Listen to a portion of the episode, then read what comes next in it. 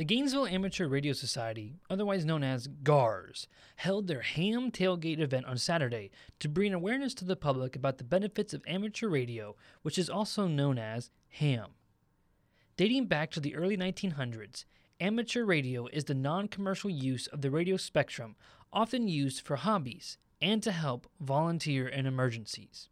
Alachua County Fire Rescue District Chief Kevin Rulapal explained how when disaster strikes and service goes down, they rely on amateur radio to get crucial information out to the public.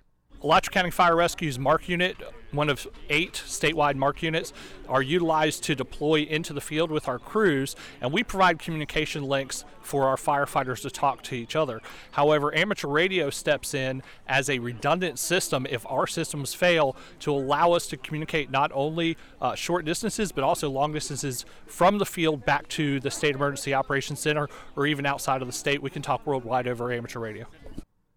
However, in order to communicate with someone through the radio, that person must pass a test and get a license from the Federal Communications Commission. The coordinator for amateur radio testing in Gainesville, Alan West, says that there are three levels of licenses. The first level, the technician, is mostly about understanding enough amateur radio theory to get started using a radio and to understand the rules. The next level, the general, is about uh, long distance propagation, how signals bounce off the atmosphere, and that gives you the privileges to use high frequency, which uh, lets you talk to people all the way around the world. And then amateur extra is the highest class, and it is slightly more privileges, but the focus of it is on experimentation and on radio technology and electronics. As the day went on, the HAM event consisted of vendors selling radio equipment and presentations on how to operate the machines.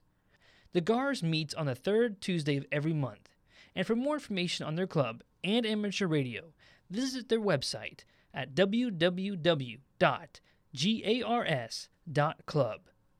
Reagan Knight, WUFT News.